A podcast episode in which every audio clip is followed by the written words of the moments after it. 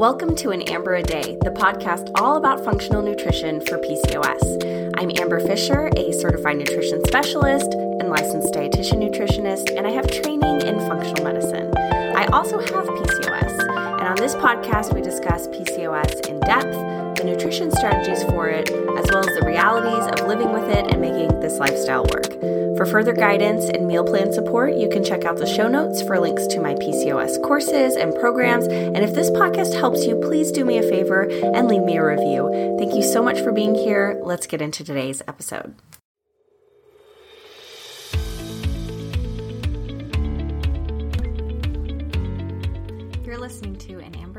Functional Nutrition Podcast, and I'm Amber Fisher. Thank you so much for joining me today for this podcast. This is actually, um, as I'm recording right now, I'm recording episode 25. I'm not sure once I publish this if this will actually end up being episode 25, but it's a big milestone. Um, really kind of excited about it because, as those of you who've been following my podcast for a while know, I started this thing back in November of 2018, November 14th of 2018 to be exact. And over the last two years, I have lived a lot of life. So um, I've only gotten to 25 episodes in those two years because I had to take uh, a little over a year off um, just to live the life that I was living. So I went through infertility, cancer, IVF, having a baby who was in the NICU. Um, it's been a crazy couple of years. And I know everybody's had a crazy 2020. So um, I'm sure everyone can relate in their own way. We all have our own burdens, right? Um, so I always start this podcast off by just for those of you who are new, who have never listened before, um, what I talk about on this podcast is all things kind of functional nutrition based, but primarily I talk a lot about women's hormones, fertility, um, autoimmunity. Those are my two specials specialties, and then um, besides that, I talk a lot about myself, my own life. You know, I really like to think of myself as being um, this very authentic person who is very real, and um, I want to be trustworthy to you guys. And I believe that part of that process is by just being honest about myself, my own health issues, and everything, so you can really get to know me as a person and not just as this like phantom of a practitioner. So I think sometimes as practitioners, we're a little bit too, um, you know, we want this like very distinct boundary between us and our um, clients or patients. And I think that those boundaries are starting to sort of dis- dissolve a little bit with my generation. So, um, you know, I'm a friendly practitioner. I want you to um, get all the advice that you need and all the help that you need, but I also want you to have a good time doing it. And I like to really get to know you. So, um, hopefully, you will enjoy getting to know me as well. So, first thing that I always talk about is what's going on with me. So, as of the recording of this, um, there, I'm, I'm doing a lot of working. Um, thank you to all of you who have been, you know, so patient with this transition with COVID and everything. Um, I am. I've made the decision to stay virtual for the foreseeable future. Um, just because, you know, as many as those of you who are moms understand, the whole childcare situation with COVID has gotten really complicated. Hard to find a spot. Um, especially one for a part time uh, parent. So, um, anyway, I've made the tough decision to not go back into the physical office for a while. I still um, have opportunities for my San Antonio patients to like scan in and things like that. But as far as one to one consultations, it's all over the internet for right now. But the cool thing is that I've realized that this whole one to one conversation over Zoom or whatever is actually a really cool platform. Um, I didn't give it much credit before. I sort of felt like it wasn't as good. Um, and that's why I never really pursued it before. But now that I've done it for almost an entire year, I realized that really we get just as much out of these Zoom sessions as we would get face to face. And in fact, in a lot of cases, we get more because we have more time. I don't have to um, cut visits off you know, with a 15 minute window to like do this or that thing and prepare for the next person who's already waiting in the waiting room. There's not that stress um, because everybody's virtual. So and it's kind of nice for y'all to not have to drive all the way to my office just so we can sit across from a desk from each other. It really, um, the longer I'm virtual, the more I realize that there's just a lot of things that like we were just used to doing and just thought that we had to do that um, I'm not totally sure really we needed to. So that's one good thing that's come out of out of um, 2020 is like I think a lot of people are realizing that hey, virtual work is is is pretty cool. Um, it also has its stressors, right? And I'll be honest that like lately, uh, being at home with a one year old who is just toddling around on everything, climbing on all the furniture, um, wanting to go places and do things, um, and not wanting to take his naps when he needs to take his naps. Um, it's been a little stressful. So I talk about myself as if I'm basically working two full time jobs. You know, I mean, I, I um, I'm seeing clients, I'm running my business, I'm running my practice, I'm running all the marketing for my practice. And then at the same time, I am also a full time mom at home with my son every day. So uh, to say it's been a tough year would be an understatement. But uh, I really feel like, in a lot of ways, the toughest years are the ones you remember. They're the ones that really um, help you grow and mature and gain wisdom. And so we're all getting a lot of wisdom out of this year. And that's all I have to say about that. Um, so, uh, I am booking slots right now for discovery sessions for December. If you are interested in um, potentially me being your practitioner, I uh, I take on a very limited number of clients because I am part time. So I only take on people that I really feel like number one that I can really help, number two that are really interesting to me, and um, so there's a you know there's a process that we go to to determine whether you um, whether you and I would fit well as a client. And one of those things is that we do a discovery session. It's about an hour where we kind of go over your whole health history and all that. And so um, I, uh, Re, my business coach that I've been working with, which is another new thing that I'm up to, um, she mentioned that since I get so booked up, I might as well start informing people when I have slots opening up. So I do have about six slots left for December for discovery sessions. Um, so, if you're interested in getting on my calendar to potentially see if we might be a good fit to work together, um, definitely send me an email. You can find the um, you can find my information um, in the description box of this wherever you're watching this, and um, you can also find me on Instagram um, and you can DM me from there or whatever, and we'll get you set up. So um, that's that. Six sessions. So if you want to be one of those six, get in there quick because it does tend to fill up. Um, and I'm not just saying that, it's not a sales strategy or marketing strategy. It really does tend to fill up because my schedule is is pretty tight with um, with the little bibby. So, uh, okay, enough of the stuff about housekeeping. I want to go over today's topic. So, today, what I'm talking about is alcohol and fertility.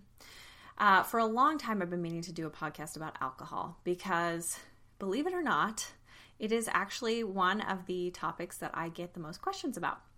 Um, it's interesting how dependent and reliant we are these days on alcohol as a stress reliever. Uh, so many women come to me hoping for help with fertility issues, and don't even have a concept that alcohol could potentially be playing a role in their fertility issues. And I want to start off by saying like I'm not trying to demonize alcohol in this in this podcast. I'm really trying to give you the scientific viewpoint of it and then the viewpoint as I see it from my practice. And to be fair, like nutrition research is complicated. It's there are a lot of different opinions about things. Like it's not always um, Hey, quick question for you. Are you someone who wants to be fit, healthy, and happy? And what if I told you you could get your dream body by simply just listening to a podcast? I'm Josh. And I'm KG, and we're the hosts of the Fit, Healthy, and Happy podcast. Listen, we get it. Fitness isn't easy, carbs, no carbs. Just stop, okay? It doesn't have to be that complicated. And that's why we made this podcast. We get straight to the facts so you can become your best you. So the way to check us out is click the link in the show notes or search Fit, Healthy, and Happy podcast on any of the major podcast platforms. We'll see you soon. It's not always black and white, it's not always set in stone. But I've been doing this long enough and seen enough connections between people that I have a general idea of, of things that can set people back, and alcohol is definitely one of them. Um, there's this sort of, I call it the cult of wine. So this this concept that we've sort of created culturally. I don't know. You guys have probably noticed this, um, but like over my adult life, I've noticed that increasingly we seem to see social and cultural references towards wine. Um, wine as being like, you know, all the way from like funny stuff about wine, you know, giant wine glasses and things like that. But it's it's so pervasive in our culture now that um, uh, it's almost become this thing where people really believe that it's like the better option or that it doesn't do the same kind of damage as other types of alcohol. So I think generally we would all agree that like hard liquor, you know, while a shot is great here and there like it's not it's probably not the healthiest thing for you right? Like nobody's going around being like oh yeah tequila it's it's a healthy drink. Uh, maybe the keto people sometimes because you know carbs. Uh, but most people would agree that like okay hard liquor maybe not like the best choice you know that we don't drink alcohol generally for the health choice you know we drink it for other reasons but um, most people would agree on on hard liquor. Uh, beer, I think a lot of people, you know, think of beer as being a bad sort of drink because of the gluten mostly. Um, you know, the alcohol content of beer is pretty low, so uh, you know, there's there's a mixture of different opinions about beer. But wine seems to be this thing that we've all decided is like somehow vaguely healthy. Like, oh, it has resveratrol, it has antioxidants, like it might be good for my heart. Like some studies show that it might be good for my heart. Um, and so we get this idea, and this is the same thing with coffee where we like it, we want it, and so we're gonna make it work. We're gonna make it be this healthy thing that maybe it's really not. Um, so you're not wrong. Like there are antioxidants in wine, particularly red wine, right? There are there's resveratrol in there, and resveratrol is something that is um, not present in a lot of different foods. It is present in chocolate, which might you know be a better option, dark chocolate. Um, so it does have certain health properties. But, but, um, here's the thing just because a food has health properties doesn't mean that it's a healthy food. Okay, so nutritionists know this because when we go through nutrition school, one of the funny things, like when I was going through my master's program, I came in there with like these very specific concepts of like good foods versus bad foods. And, you know, like I was really into paleo. So I had this idea of like, okay, this is good, this is bad. And and um, you know my my my master's program is going to play that out. Like i'm in the right here. And oh, the longer i the more classes i took as particularly biochemistry the more i realized that almost every food has both beneficial and uh, negative health properties. Like it has things in it that are good for us and things in it that are bad for us. And it's really about the balancing of of of the layers of that within the context of the rest of your diet right? And so alcohol um, particularly wine is one of those things where it does have some health benefits. And so in a, the context of a person who's already otherwise healthy who eats a healthy diet that has lots of antioxidants and lots of nutrients um, a person who uh, drinks purely socially and maybe has a glass of wine on the weekends, like that can be a very healthy part of the diet and might actually be heart protective. However, the way that I normally see this is people who, you know, maybe it starts out with a glass on the weekend and then it goes to, you know, either there's like two types of people, right? There's the people who drink on the weekend and um, when they drink on the weekend, they drink on the weekend, you know, or there's the people who like drink every night. They drink a little bit, but they do it every single night. So, um, of course, that's, that's caricature, right? Because a lot of people fall in the middle, I know. But, um, but yeah, so what's the balance? Like, wh- what's right for you? Uh, the people listening to this podcast, you know, you right now who's listening, more than likely you're a woman in your childbearing years. More than likely you have um, potentially like an autoimmune condition or you have a, an infertility problem, right? And so you want to know what is healthy for you in your circumstance. And while I can't give like individualized advice on a podcast, I can tell you that if you're in those categories, more than likely alcohol, uh, even wine, is not going to be doing you many favors. Um, so that's what this podcast is all kind of about. Is like, why is that? What's going on? Um, and just how to understand the science and then what I see in my practice, so that you can make the decision for yourselves. I'm not here to like make the decision for you. And let me give you a little personal anecdote. I grew up in the evangelical Christian tradition. I um, originally was part of the Church of Christ. Those of you who know what the Church of Christ is, it is a fundamentalist um, Christian um, organization, religion. What would you call it? I don't know. Denomination. There you go. It's a fundamentalist denomination that uh, traditionally was very conservative and um, believed in like no instruments during worship. That's the big contention point. And one of the other things that they believed was in not drinking any alcohol.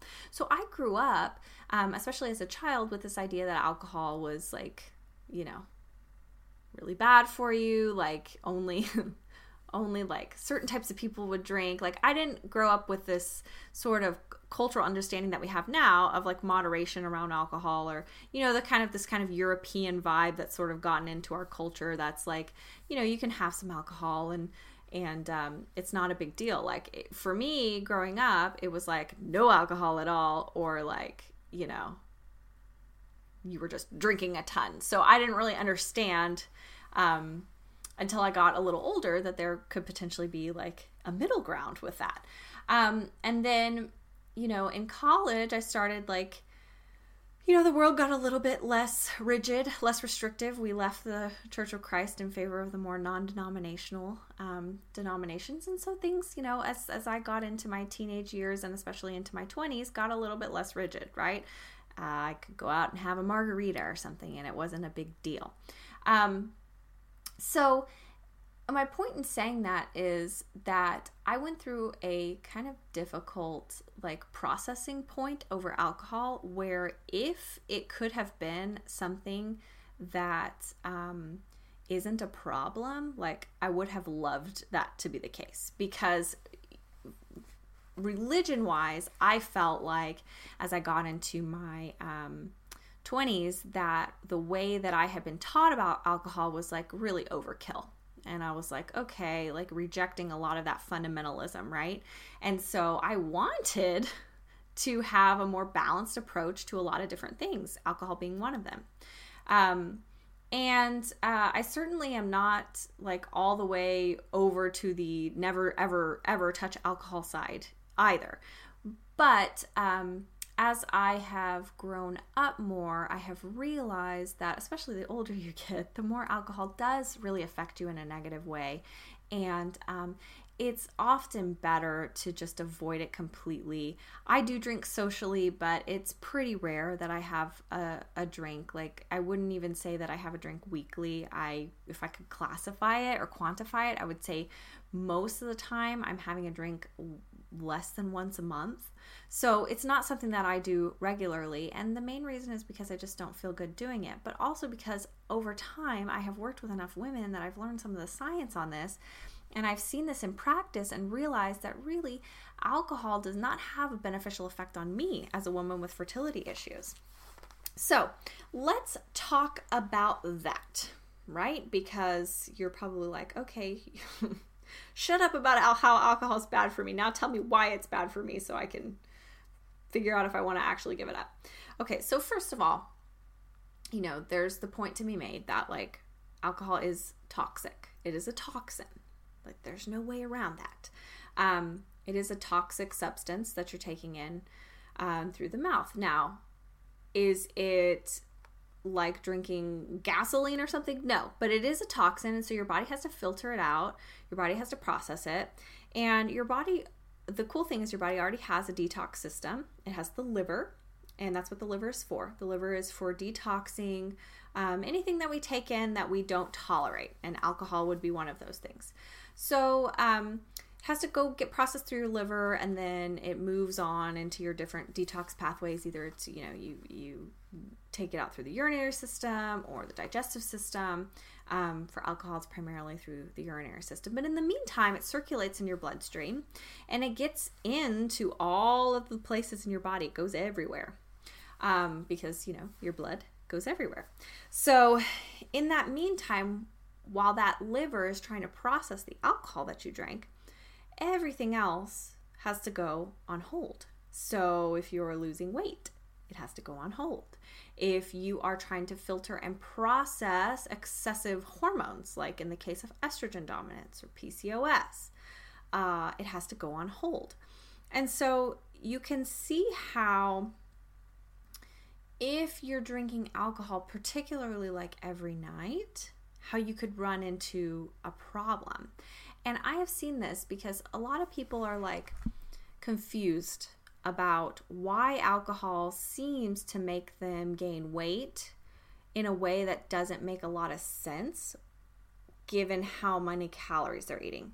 So you think of a typical glass of wine, like if you're, um, you know, and those of you who know about like what a what a real like pour is, know it's like four to five ounces. So it's it's a, if you're watching the video of this, it's like a little bit of wine in a glass. It's not it's not even ha- the glass isn't even halfway full, and that's technically a glass of wine. So if you've got a wine glass and you're filling it up to the top, for the average woman, that's like two to three glasses of wine. Just FYI, in case you didn't know that. Most people know that, but if you didn't know that, now you know. The more you know. Um, so, you know, with with that said, like one glass of wine is depending on the wine, you know, what around like 200 calories. Okay, so it's not that much. And so, you know, if you're eating a pretty healthy diet, you're probably in a calorie deficit. You know, you might be on the pathway towards losing weight. You know, you might be detoxing fat from your cells, and that's going through your liver and all that. Well, when you drink alcohol, it's funny because even though it's 200 calories, for some reason, for a lot of women, it seems to make them gain weight, even though they're already on a calorie deficit or they've worked it into their calorie deficit. Um, and for some women, it seems to mess up the math. So they might be diligently counting um, calories and know their metabolic rate and all that, but yet it seems like the weight's not coming off while they're drinking this wine. And I've seen this many, many times. Um, we could get into a whole discussion about whether calories matter or not. Suffice it to say that in my years of practice, uh, I have found that calories do matter. So sorry. So sorry to give you news that you don't want. Um, they do matter. They are not everything. Um, there are many factors that go into metabolism, but calories do matter. Um, and so that's what's interesting about wine is it's one of those things, or alcohol. It's one of those things that can alter the math um, and make it not make sense anymore. So, um, you know, what's going on with that? Well, the liver is taking its time to process that alcohol, and, and while it's processing that, it's overwhelmed with that. You can't work on other things. And um, you know, we know that the that alcohol is directly damaging to the liver. Uh, of course, in moderation, it's not going to be as big of a deal as if you were, you know, an alcoholic. However, there's still damage being done. Okay, and so that damage that's being done. The real issue with women who have fertility problems is that oftentimes those women already have a sluggish liver. The liver and the gallbladder are very important for um, hormonal function, hormone like hormone creation, hormone processing, all that stuff. So they often are already sluggish because they're already under a lot of stress. Add in alcohol to that mix, and you you're just adding fuel to this fire. Um, and so it's not it's not a recipe for success. Um, we live already in a very toxic world. Like if we, especially if we already have health conditions, then we're already under a lot of stress. But even the average healthy person, we're living in a time when there's toxicity all around us. And so our livers are really working overtime um, to process everything that we're eating, everything that we're breathing, all this different stuff that's coming into our bodies, drinking. Um, so, you know, alcohol simply makes that process harder. It makes that process takes take longer.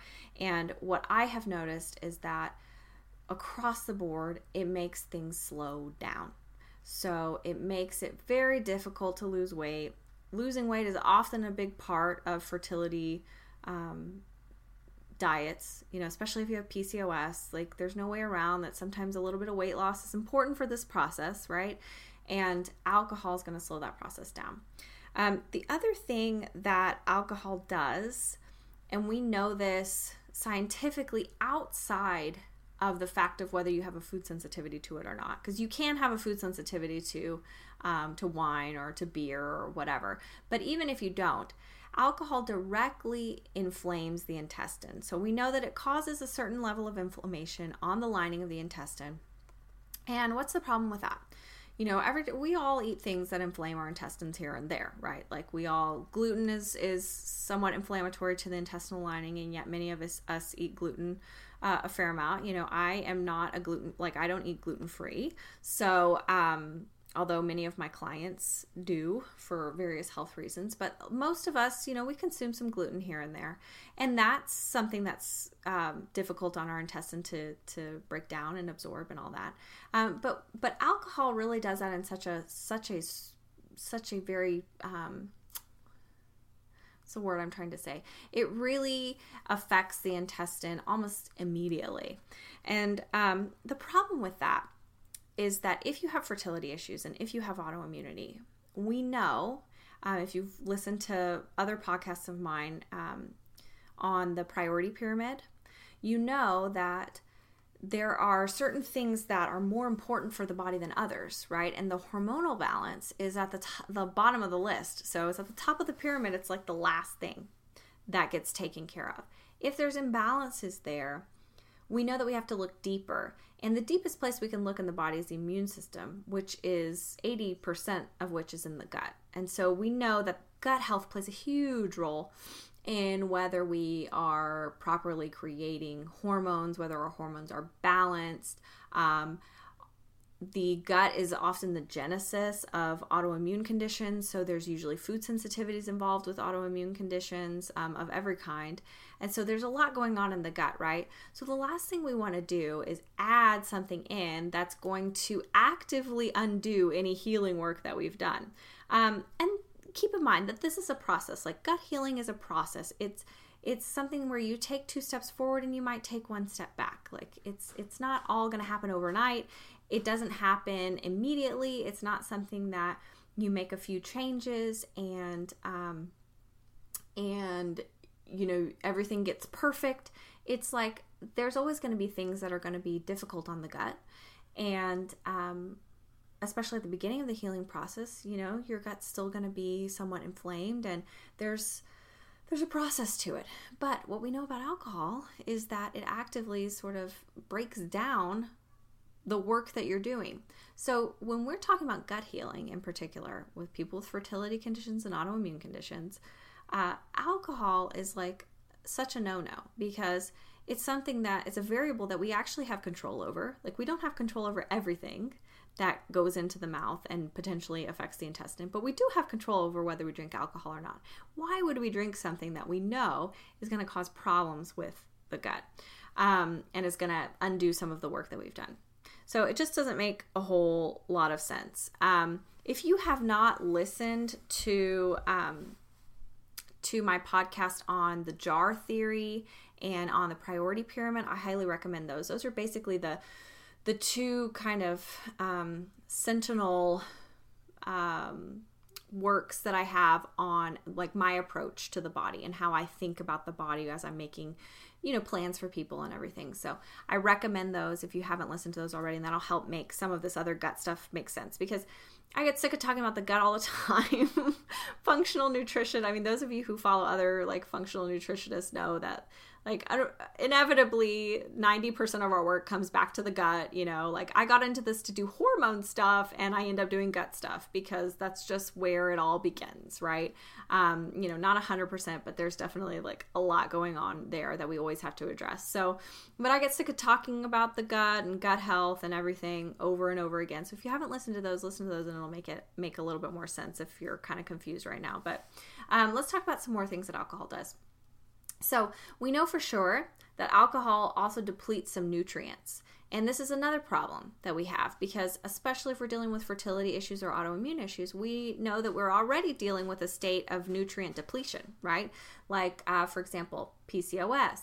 We often have depleted B vitamins there um, because sometimes women with PCOS don't methylate properly. They have that MTHFR gene mutation, which makes them not absorb B vitamins as well. Um, not everyone with PCOS has that, but it's it's more common in PCOS. Um, same thing with autoimmunity. I mean, a lot of people have that mutation, but they're um, we're often dealing with lower levels of vitamins because either we're not absorbing them properly, we're not eating enough of them, whatever it may be.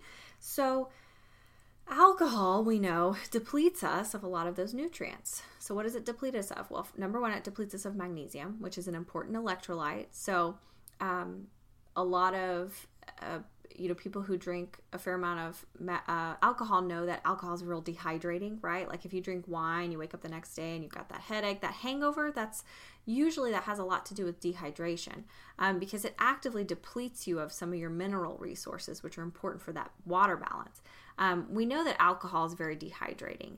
It makes it very difficult for the muscles to retain a certain level of like glucose and a certain level of um, sodium, magnesium, all these kind of electrolytes that sort of keep things balanced. And the problem with that is that if we are actively messing with our hydration status, it makes it harder for our body to create energy. So it leads to to this sort of chronic fatigue. So it's sort of a vicious circle. Um, because a lot of times people drink alcohol after a long day because it sort of perks you up because it has the sugar in it. It sort of perks you up. Um, but it actually, in the long run, can lead to this muscle fatigue, especially if you're athletic.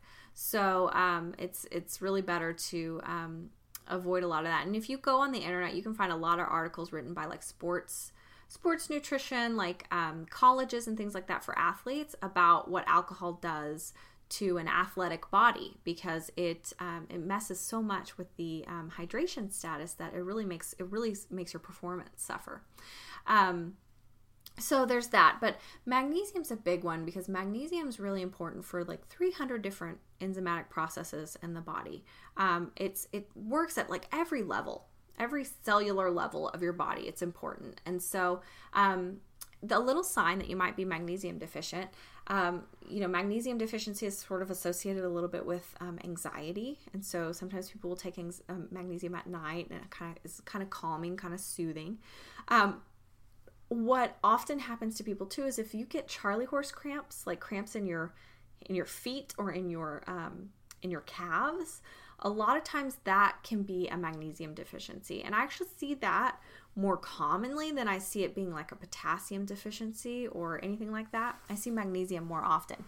And you know, I actually the, the one of the um, one of the ways that I became interested in um, in magnesium before I was ever a nutritionist was I was in my um, early 20s and you know like everybody else I liked to go out and have a good time with my friends um, but maybe we were having a few too many good times. And uh, I started noticing I was like getting Charlie horse cramps in my feet like all the time. And I was like what is the deal with this? Well um, I somebody told me to, to try magnesium. I think I read it on a blog or something. I tried magnesium. All of a sudden, it fixed the problem. And I was like, oh, okay, so I'm deficient in magnesium.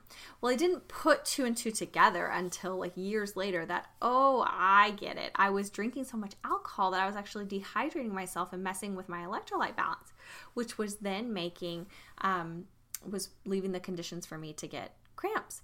And so, you know, those cramps are, are like, they're annoying. They're not like the end of the world, but they are a sign of a deeper issue going on with hydration. And hydration is very important for for our cellular function. So, um, so that's one thing that alcohol depletes. Alcohol also depletes B vitamins. B vitamins are super important for your egg quality, ladies. So if you're having issues with, you know, if you're getting ready to do fertility treatments to take Clomid or go through IVF and do a retrieval and you're worried about your your egg quality, you know, there are some things that can be done that help benefit egg quality, you know, um, and having a good, uh, good steady level of B vitamins is one of them. B vitamins, they are water soluble. And what that means is that they flush out of your body um, fairly regularly. So they're not like vitamin D that stays around and gets stored. They just continuously are used and flushed out of your body. So uh, many people do need to take supplemental B vitamins, especially if they don't methylate properly. Um, but uh, you know, even if you're a person who's like eating really well and you're eating a lot of vegetables, which is where you get a lot of B vitamins, uh, but if you're drinking alcohol, then you're depleting those B vitamins. And so uh, it's sort of like this this cycle where you know you might be doing everything right, but if you're if you're drinking too much alcohol, um, and too much is different for different people. But if you're drinking too much alcohol, you're sort of negating a lot of that work that you're doing to try to be healthy with your diet and maybe to take supplements and things like that. So it's important to you know think about those things too. Um, a big thing, and this is this is like gets very personal for me. A big thing about alcohol that scares me a lot is that it increases what we call aromatase, which is the precursor to estrogen and androgen hormone, so testosterone. Um, so estrogen and testosterone, they're kind of made from the same thing.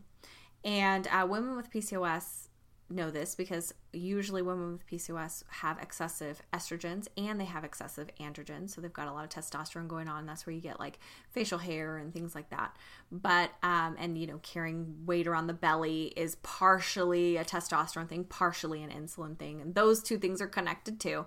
Um, but essentially you've got um, this this process happening where you are not ovulating regularly and so you're getting this overwhelming dominance of estrogen that's not being counteracted by progesterone because progesterone is only produced when you ovulate and estrogen can be produced all the time. Not only that, but fat cells produce estrogen. So if you're overweight, you have excessive fat cells, you're making this estrogen too. And so sometimes women with PCOS, this doesn't come out on blood work or it's still within the normal range. But when you look at it versus how much progesterone they make when they ovulate, you can see that there's an imbalance there.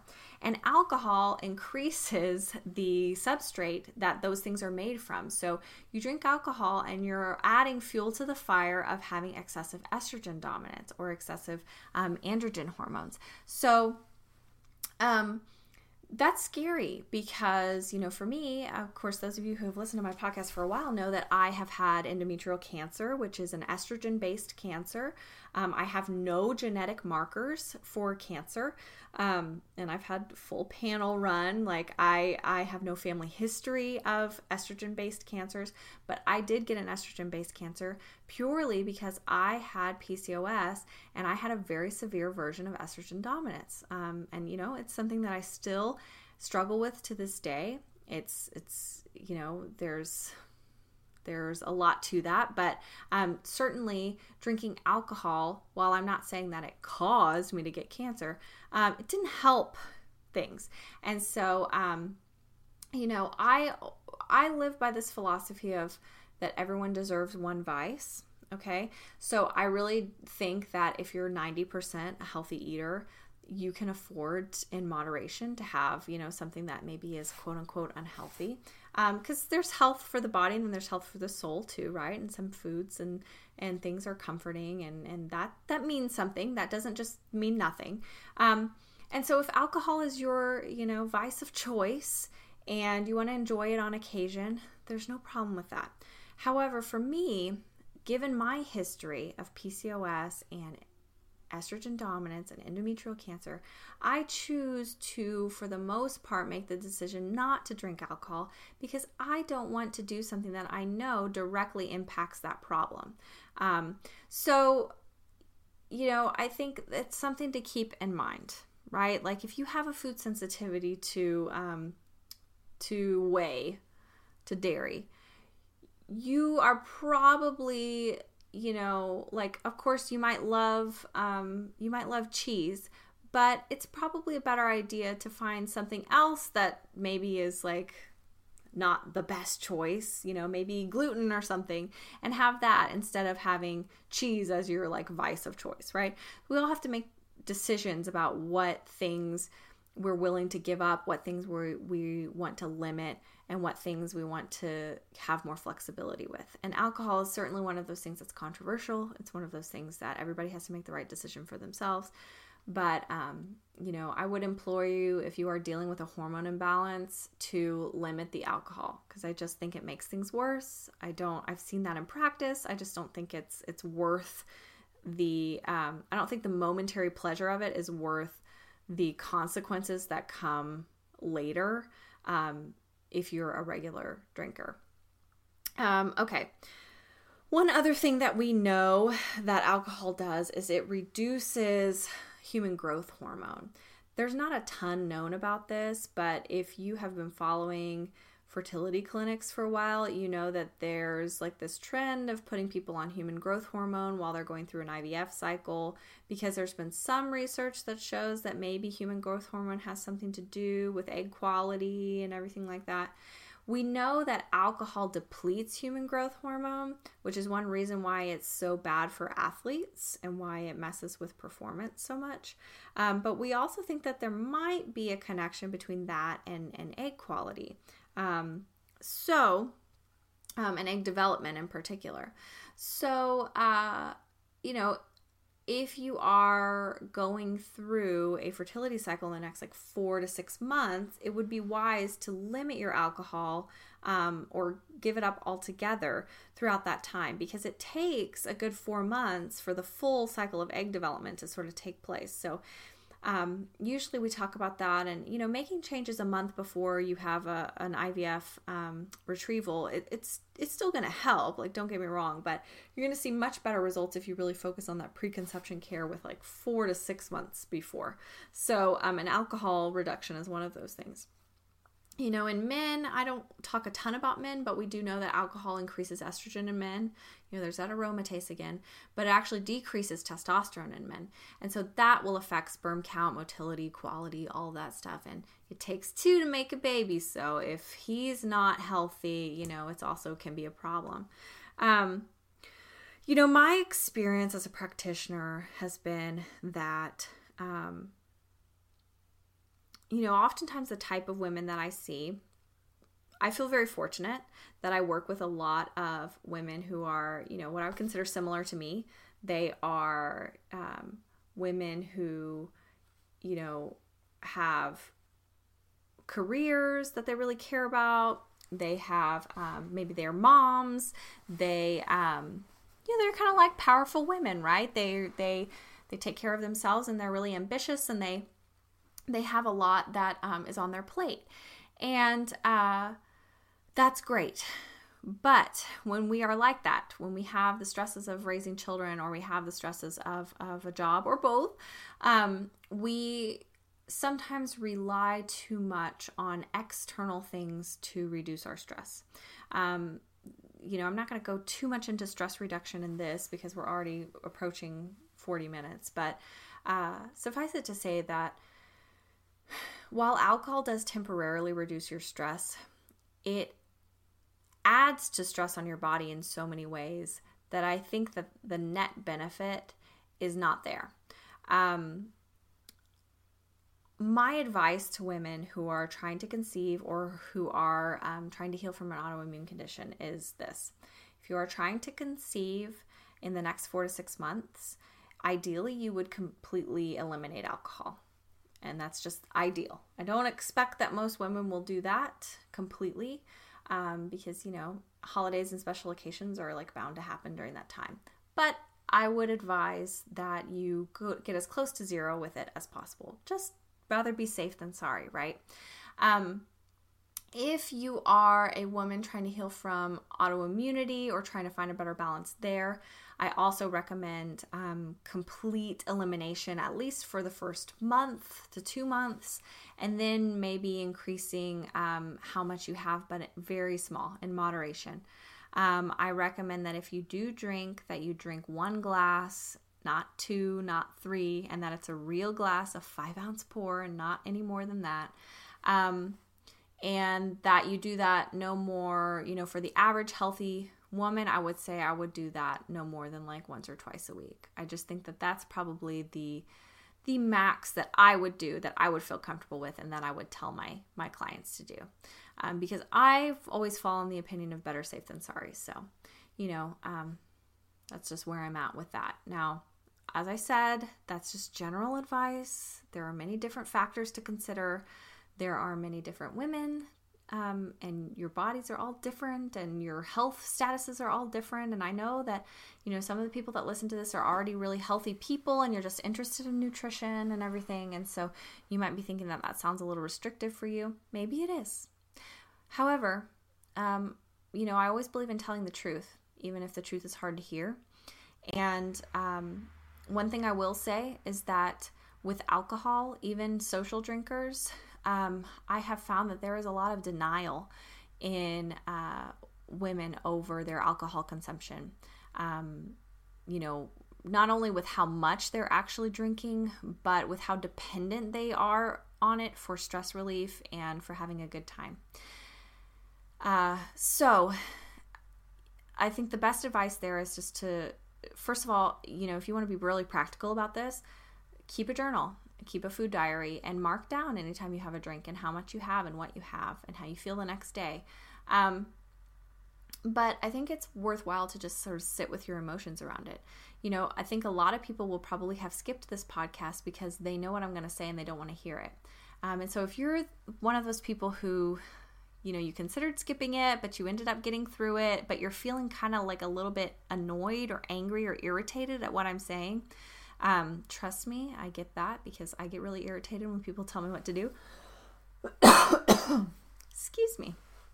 Um, so if you're getting really irritated about me telling you what to do, um, my only advice is just to sit with that. Like, try to figure out where that irritation and anger is coming from. Is it because you really think I'm wrong and that I'm exaggerating? Or is it because um, you know maybe that, like, maybe there's a little truth to what I'm saying and you maybe don't want to admit it to yourself? I mean, it could be either. It could be either for you. So you have to make those decisions for yourself. If you want a nutritionist perspective, you can book one of my six discovery calls coming up in December.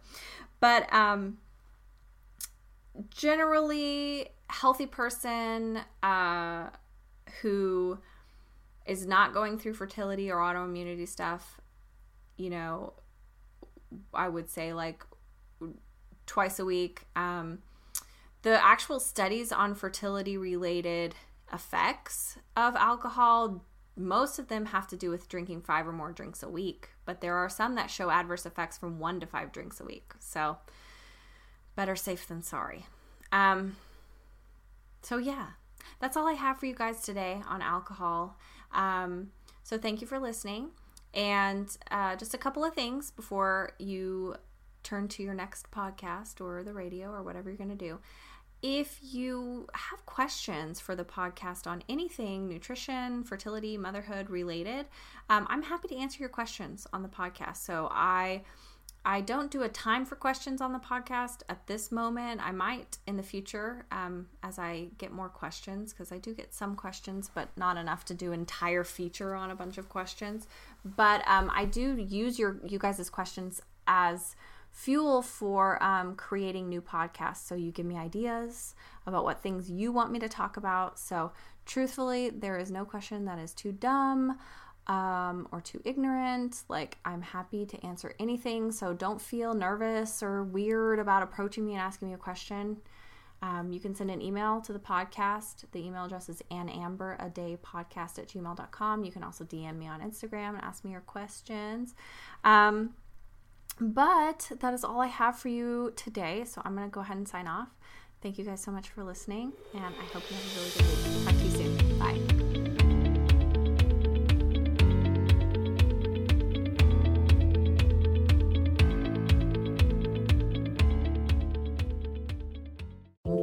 If you learned something today or you enjoyed today's episode, or both, I'd love it if you would leave me an iTunes review and share this with a friend. If this brought up a question for you that you would like to hear me answer, there is a Google form that you can use to ask me any question you want, and I might answer it here on the podcast. I do it all the time, and I would love to hear from you. Thanks so much for listening. See you next time.